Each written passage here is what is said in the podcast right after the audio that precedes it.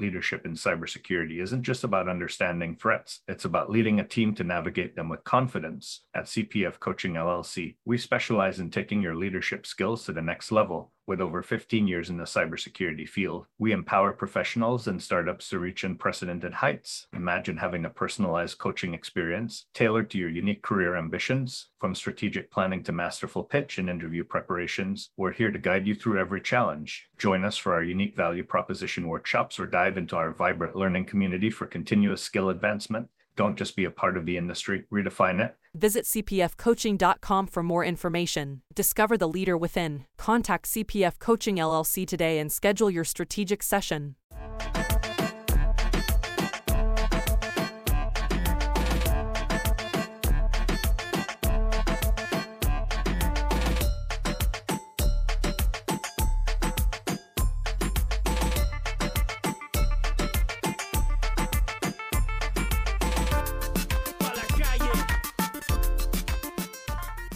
Welcome to another episode of Breaking into Cybersecurity Leadership, where we talk to different types of cybersecurity leaders, get tips and tricks from them so that we could prepare the next generation of leaders.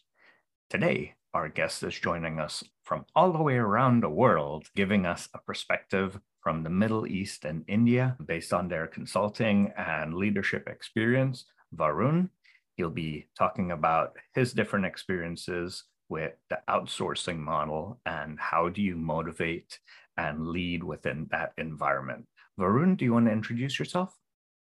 Yeah, surely, Chris. Thanks for having me here. Hello, everyone. I am I am responsible for managing cybersecurity transformation program for many companies within Middle East. At presently, I'm working for Ushi, uh, which is in Doha Metro, and I was one of the key person in complying to the FIFA cybersecurity framework.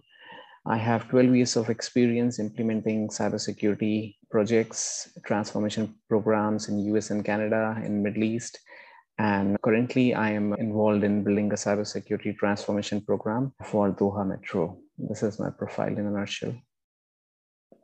So what made you as you grew in your career focus on growing from an individual contributor to one that led people or led clients in different perspectives yeah, so for me, it was a very exciting journey. I was quite technical in nature and I spent quite some time understanding the fundamentals of cybersecurity, which is quite esoteric in nature. But a time came in my career where I wanted to have a holistic overview of cybersecurity.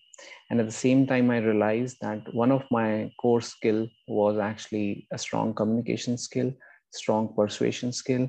And that's where I came out of the bubble of a technical cybersecurity and started interacting with a wider audience, which covers all verticals within the organization.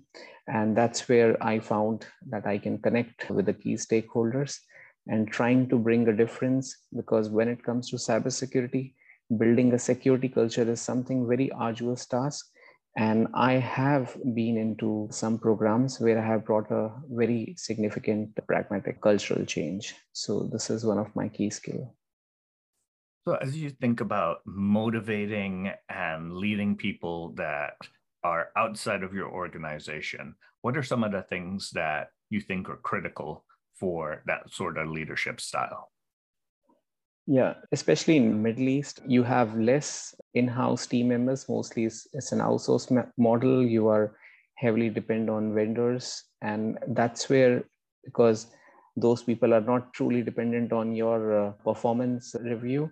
So motivation and inspiring is something which is one of the key factor, and that's where what I have realized. As long as you understand that what is the commonalities between a particular relationship, whether it is with a vendor or someone who is rendering services to you. You can build a connection and a relationship with that person, motivating the people, helping them in their career growth, understanding their pain points.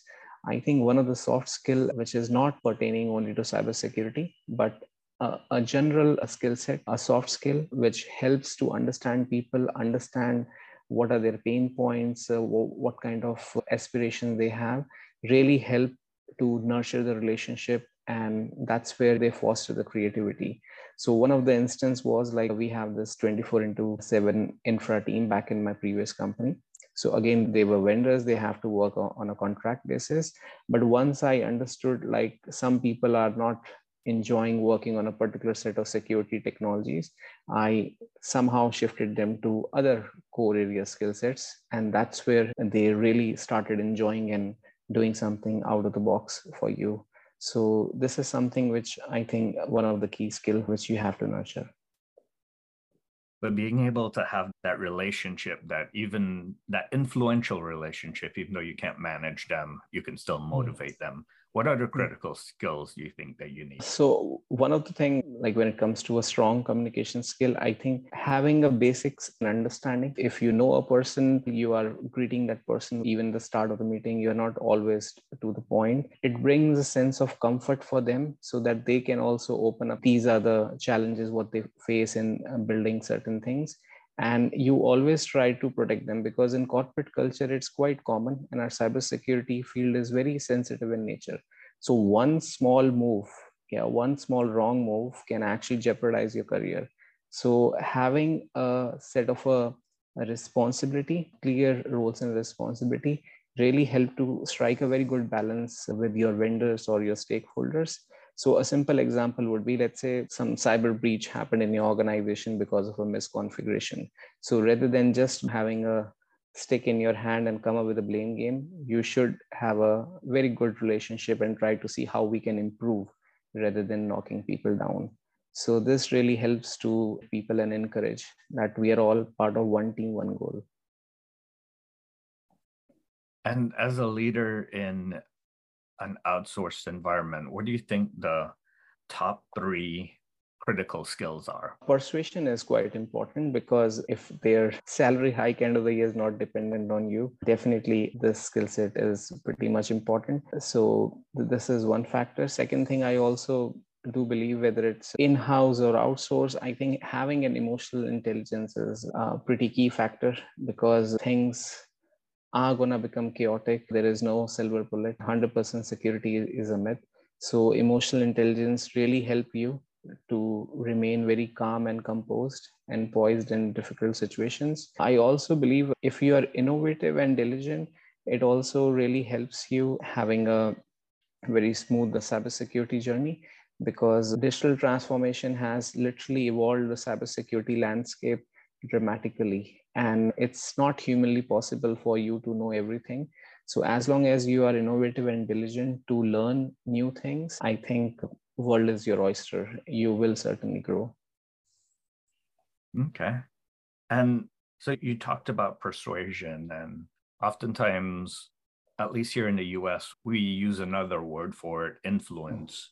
Mm-hmm. Why do you think that is so important outside of not being able to control their salary. What i've seen one of the general thing uh, is people which you come across in corporate are actually adults. The moment you are telling adults what they're supposed to do this is something which is generally going to be a turn off.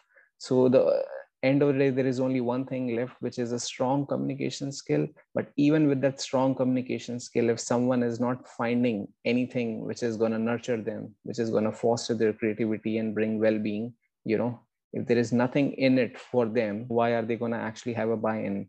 So that's where having an influence that's where when it always comes down to leaders and globally they always say oh there are not many leaders out there. Mostly end up having some autocratic leaders it's very important to actually think about other people how you can find and recognize a leader around them so one, one of a very simple skill set what i have generally used whenever I'm ha- having meetings with the directors or outsource one is I always ask them, okay, what are your current goals for this particular week? And in the next week, what are the challenges you will come across and how I can be of help?